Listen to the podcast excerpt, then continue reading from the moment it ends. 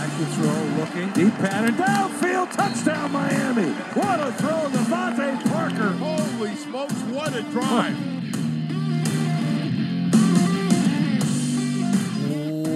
What is up, Dolph fans, and welcome to the Drive Time Podcast, part of the Miami Dolphins official podcast network covering your team, your Miami Dolphins, each and every day. How's it going, everybody? It is Tuesday, and I am your host, Travis Wingfield, and as always, I am here to bring you your daily dose of Miami Dolphins football. And on today's show, we are going to welcome in the venerable, my guest today, Brett Coleman, the host of the Film Room on YouTube. We're going to talk to him about this Dolphins defense, the personnel, the coaching, the scheme, and how all that married up to make a top six scoring defense this year in the National Football League. We'll talk about that, get a little bit into the Shrine Bowl. Dolphins will be coaching at that with a few coaches, as well as the Senior Bowl. All of that and more on this Tuesday, January the 19th edition of the Drive Time Podcast. That's another Miami Dolphins.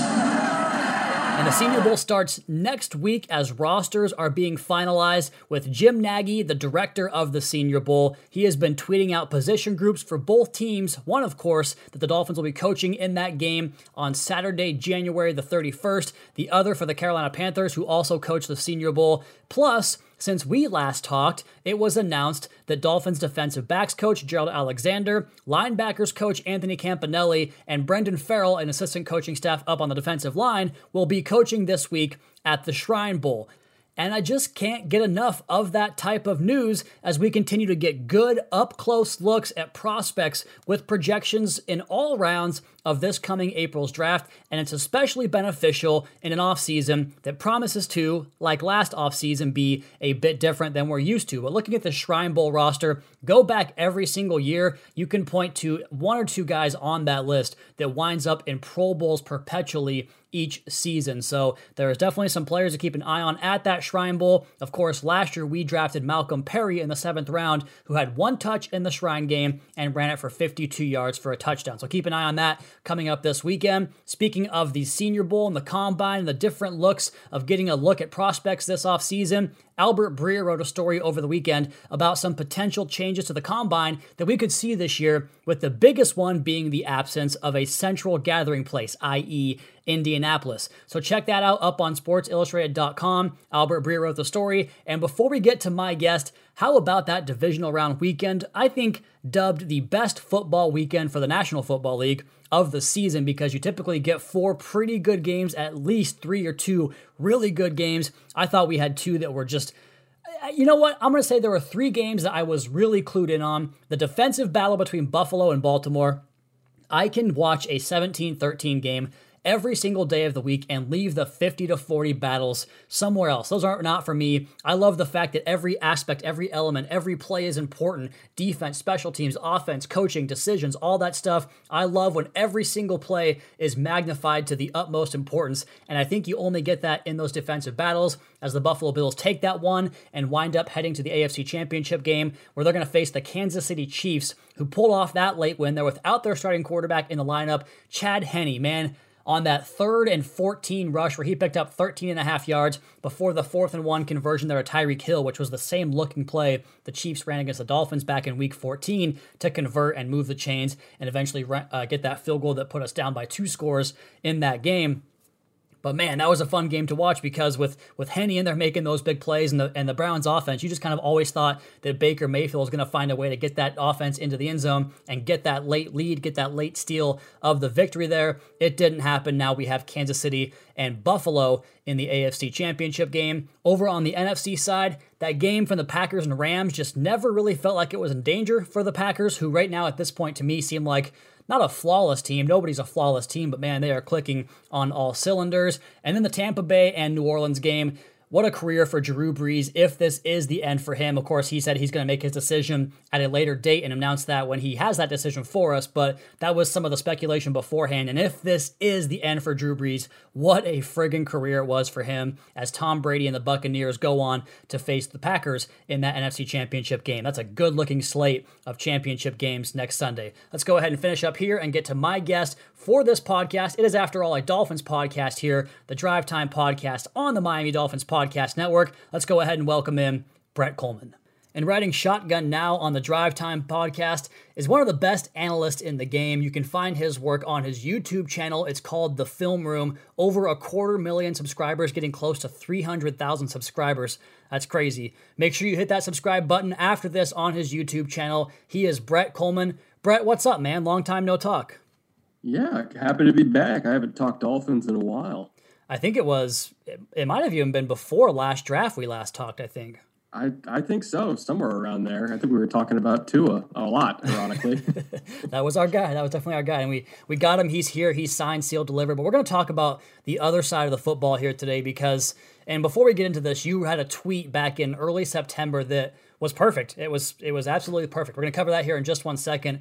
But first, I want to have the the audience here kind of get to know you. I think we're going to hopefully have you on more, Brett. I would love to talk to you more because I really respect what you do. He does these these full feature episodes where he goes in depth and breaks it down and gives you both sides of the story. It's very, very analytical, very objective. It's the Film Room on YouTube, Brett. It's it's my favorite YouTube channel there is personally. I mean, I watch I watch them all. I learn a lot. That's the number one thing I look for in football content is learning. So I'm curious, Brett, where like tell me your origin story because I know you told me a little bit about you know how the channel got popular and what you were doing before that. Like, just give us a little bit of background to who you are and, and where you got or how you got to this stage of your career.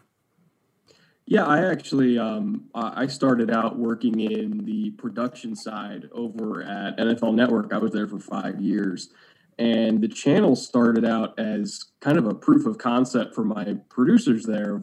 I was not intending to actually be, you know, the the presenter of it. I, I wanted to produce basically these kinds of segments, but you know, for LaDainian Tomlinson or, or you know Willie McGinn, any any one of those uh, you know, established Hall of Fame sure. know, NFL players. I wanted to just basically like, here's the film, here's the stats. You know, let's do deep dives into topics A, B, and C and how they all relate to each other. You know, 15 minute segments, stuff like that. Um, and the feedback that I got there was absolutely true, which is that format is not great for television, which is more bite size type sure. content. Sure. Uh, and so, but th- these episodes that I was making just show my producers like, hey, here's kind of what I'm thinking, so you can kind of visualize it. Those ended up getting popular out of nowhere. Uh, and I would only put one out maybe every two or three months if I had an idea that I wanted to pitch. And then all of a sudden, I had 11,000 subscribers for something I barely even did. And my wife looked at me one day, or at least my now wife, she wasn't my wife at the time when she said, You know, you're not even trying here and you're building a following. What would happen if you actually tried and did this full time? Uh, and uh, I, I, spent three months building up, you know, a catalog of content to release in draft season. I think it was the 2017 draft. My last day NFL Network was the day before the Patriots Falcons Super Bowl. Dove into YouTube full time after that, and uh, it's it's steadily grown ever since then. So you said something there that is really intriguing to me, and we're getting you know kind of into the weeds here. But you said that your wife or then girlfriend, now wife, was kind of saying, "Hey, look, you might have something here." I think for most people in, in, our positions, Brett, maybe the wife was not so on board. Like for instance, I used to have a website where I evaluated every pass from every quarterback, every drop back, and I built this thing. I designed it and put it all up, and it was like a six month long project. And I would go upstairs into my little office and get to work, and my wife was like there he goes for three wasted hours. We're not going to ever get that time back again, or you know whatever. Maybe it wasn't as encouraging. That's that's awesome to hear that you had that and it, it worked out for you. It's successful, and uh, like I said, man, best in the game. I, I, I learned so much from watching your stuff, and that's why I wanted to bring you on here today to talk about this Dolphins defense because I think I referred to a, a, video you made last year regarding some free agent acquisition or some draftable player, and you broke it down in a way that was so beyond what we normally see from just the box score or like what a you know a generic ESPN level like mainstream type of you know scouting prognosis might say. You gave us factual inside looks at the stuff. So I wanted to to bring you on talk about this Dolphins defense because if you go back to September Brett I've got the tweet right here. It was September 7th at 2 o'clock. And you said it was a you retweeted somebody who asked what's your possibly most out there prediction for the 2020 NFL season that you're actually half confident in. And you said Dolphins have a top 7 or 8 defense and have a winning season. And in this thread I was looking at it just now and you actually got some more positive feedback than I was expecting. Of course, there was some that called you crazy, an, an absolute lunatic for saying that, but it turns out Miami had the 6th ranked scoring defense, won 10 games this year how did that prediction come into your mind, and how do you think it played out through the course of the season?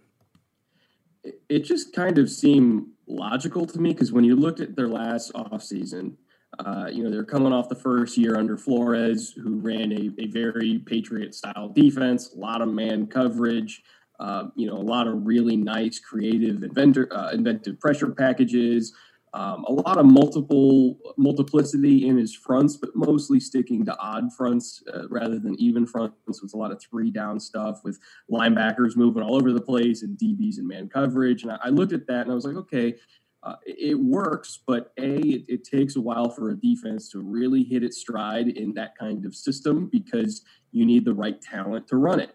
Next thing you know, you know you pair Xavier, who I think was hurt in the first year pretty significantly. You pair him, you bring in Byron Jones, uh, you draft a kid out of Texas, uh, Brandon Jones, I believe his name is, that I, I really like. You know, you bring it in Kyle Van Noy, knows this kind of system backwards and forwards and they, uh, you know, they they had some other young draft picks that I really really liked. Um, Strowbridge, I saw him down at the Senior Bowl last year. Benito Jones, I saw him at the Senior Bowl. I, I like both of them a lot. Uh, Raekwon Davis out of Bama, I thought was an absolute animal, and they got him to play their nose position. That turned out to, you know, kind of picked up where he left off this year. He was phenomenal for them. Uh, and then uh, they still had Wilkins from the year before, who I think is a really good three technique. Ogbah actually overperformed what I what I thought, but he ended up being a very good addition as well. And so I looked at this defense and I'm like, okay, you got really good corners that could play man coverage. You have a front seven that can bring pressure and wave after wave after wave, and a system that is going to emphasize those two things. What's the missing piece here? Nothing. So I was like, this is going to be a top 10 defense just on talent and scheme fit alone.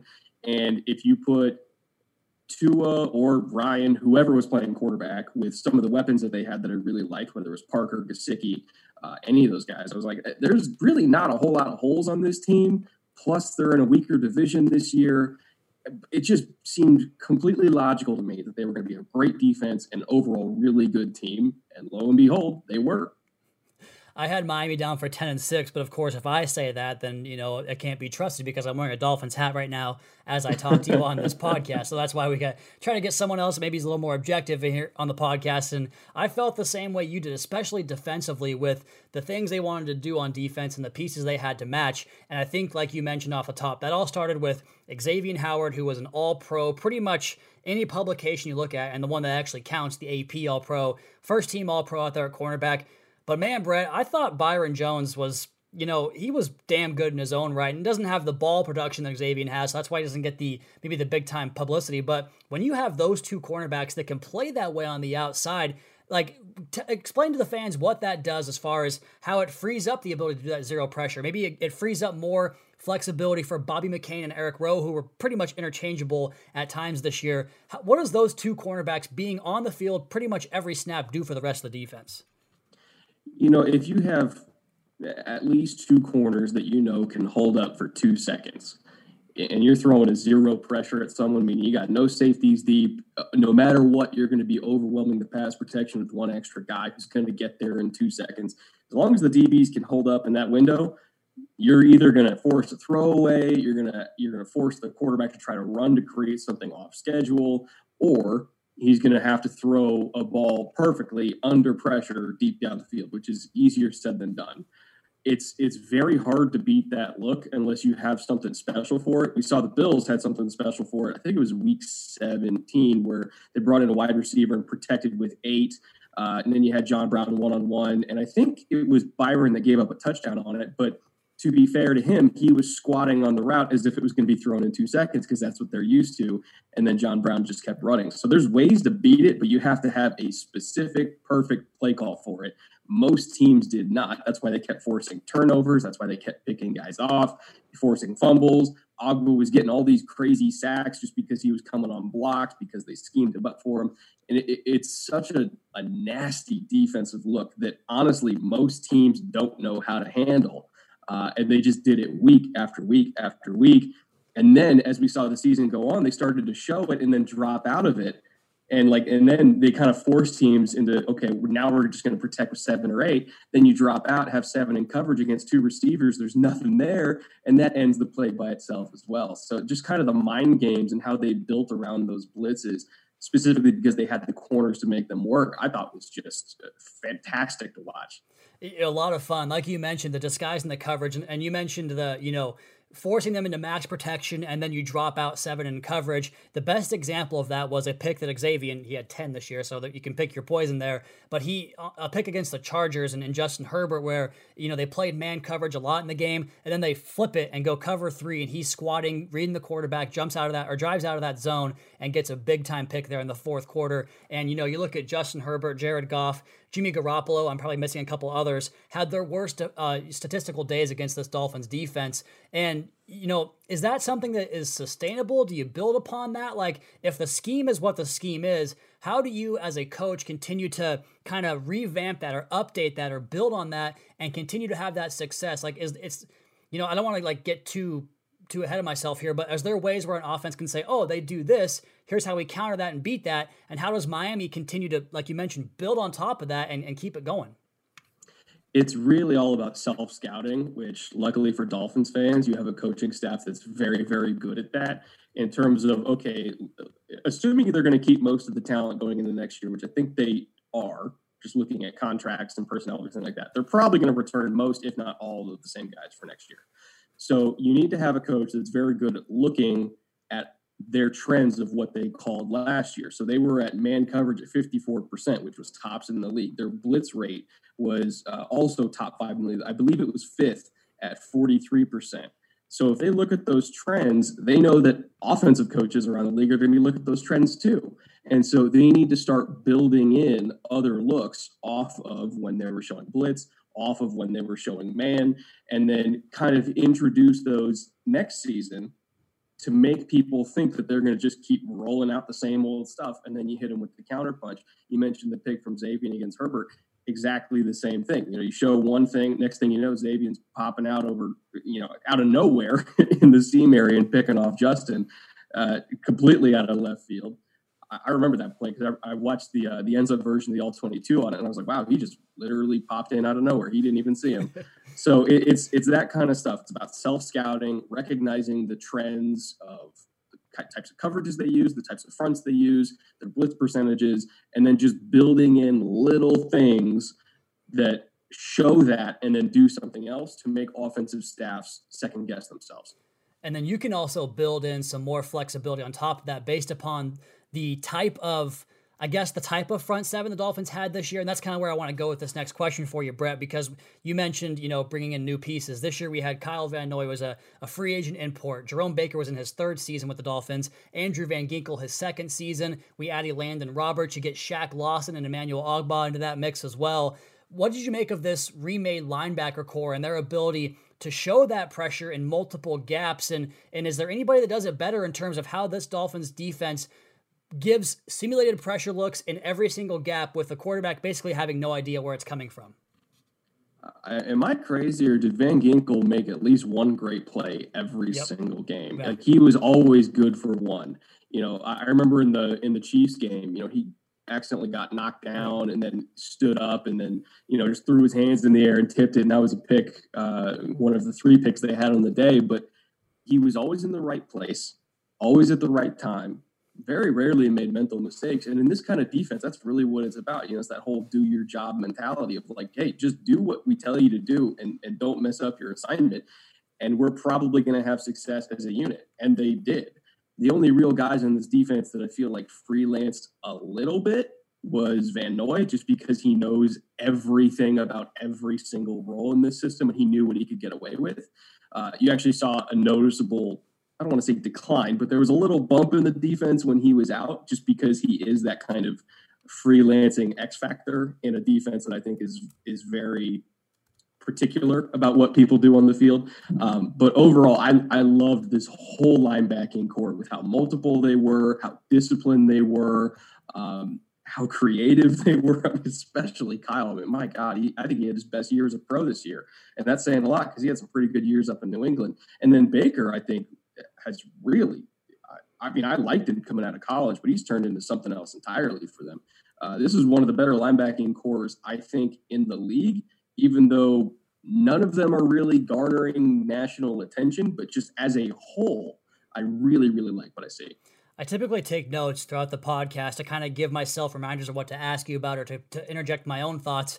It's hard for me because you mentioned Van Noy, who I'm so glad you said that because this guy continuously just he does the work that doesn't show up in the box score. And I think that it's very valuable what he provides to this team, but maybe, like you mentioned, doesn't get the national recognition. You mentioned Andrew Van Ginkel's jump from year one to year two. Watching that guy go in and beat blocks, whether it was split zone or you have a lead guard pulling in his face. And he found a way, you know, at 240 to, to beat those types of blocks and get in there and make an impact in the running game. And you also mentioned Jerome Baker, who, for my money, just I mean, the the pressure he puts on opposing passing games with his blitzing ability in those A gaps, whether it's forcing a running back to come pick him up or to force the quarterback off his spot, I just thought all those guys were invaluable for what they did this season, and it helped produce the number one third down defense in the NFL, just under 32% conversion against this Dolphins defense, and it got the Dolphins 29 takeaways, which also led the National Football League. One of the things that I, I sometimes, I guess, worry about in my paranoid fan type of perspective, Brett, is you look at some of the great defenses over over time. And not saying this defense was, you know, the 2000 Ravens or the 85 Bears or, or, the 2002 Buccaneers. But when you have those dominant defensive years, it seems like sometimes you can kind of get that that dip back down in production because takeaways are difficult to replicate. But when it comes to third down defense and takeaways, how was Miami inherently able to to be so good in both those areas, and how do they keep that train rolling next year? I've always looked at the defenses that that major in turning the ball over. You know, the the 2018 Bears, uh, the early 2010s Texans. Uh, you know, under Wade Phillips, that just produced a whole bunch of turnovers um, you know, the, the mid 2000s Bears as well that, that had a bunch of it. It's it's all about mentality and effort because tipped balls are going to happen. You know, random fumbles are going to happen. Like sometimes you don't even try uh, to to, to put yourself in a perfect position. You're just executing a normal assignment. And the quarterback just doesn't see you and just throws you the ball. Do you catch it? Are you there within five yards of a tipped ball to dive and get it? You know, are you in the exact right spot you need to be on a fumble to recover it? it it's a lot of people say, oh, it's about luck. Yeah, it's about luck, but you have to have the effort to put yourself in position to be lucky.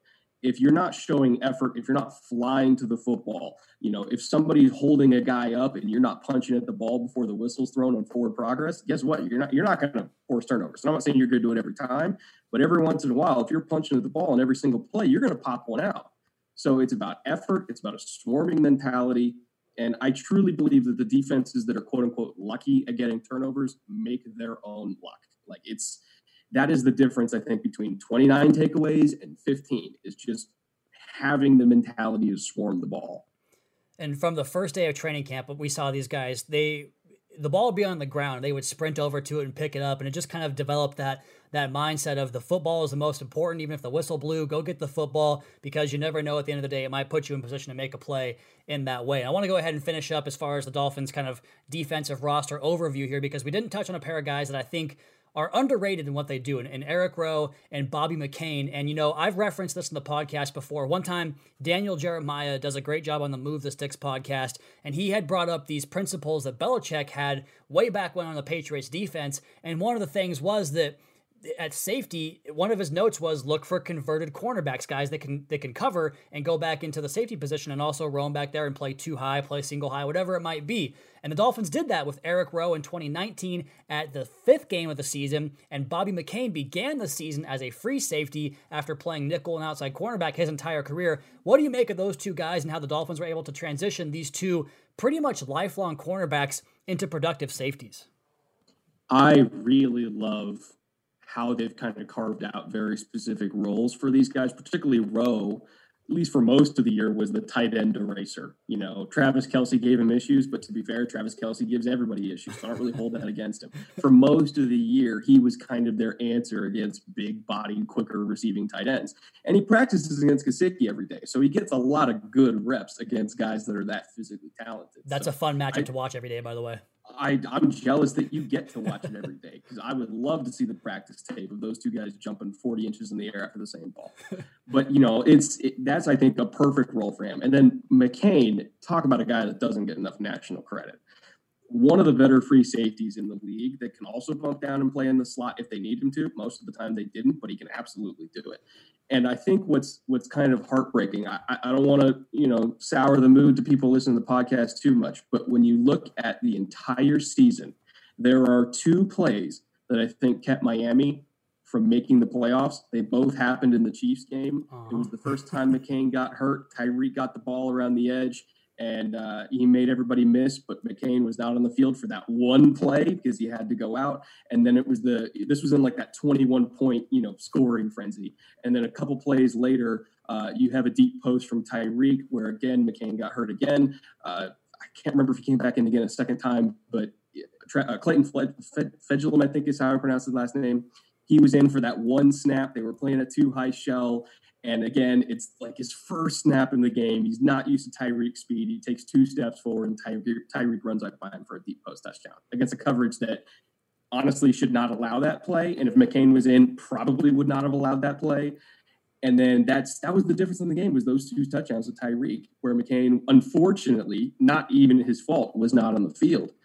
And then when you look at the end of the season, if Miami won that game, which they probably would have without those two plays, they would have made the playoffs. So I think the fact that McCain is that good of a free safety, where him missing two snaps in the season is the difference between making the playoffs and not, tells you a lot about how great he is. And he got dinged up later and, and, and, played through the injuries and played through some of the pain there as well late in the season too. So so much respect for that guy. He's been a leader here in, on this team for a long time now and i know that he has the respect of the coaching staff and his teammates alike. So brett it sounds like we have a future episode coming up on the film room on, on the uh, the film room because you love this defense so much are we going to get that Oh, absolutely. Sometime in the summer for sure um, you know, probably once we're in May and June, and I, I, get a little bit more time to actually really, really do a deep dive. I'm talking like a 20 plus minute episode because there's a lot to go over when it comes to covering these guys. But uh, it, it, they're really fun. I, I, think you guys are going to like it. Yeah, when you do that, we'll have to get you on the podcast here and promote it and, and, get your takes as well to to give us some content and give you some content as well, Brett. We really appreciate your time today, Brett. He is the the host of the Film Room on YouTube at Brett Coleman. That's two T's, two L's, and two N's, right, Brett? Yeah, trust me, I I hear all the different kinds of spellings for it. Too good, brother. Well, thank you again for your time today, man. It's it's good stuff. The Film Room on YouTube, and of course, Brett Coleman on Twitter. Thanks a lot, man. I appreciate it. Thanks for having me.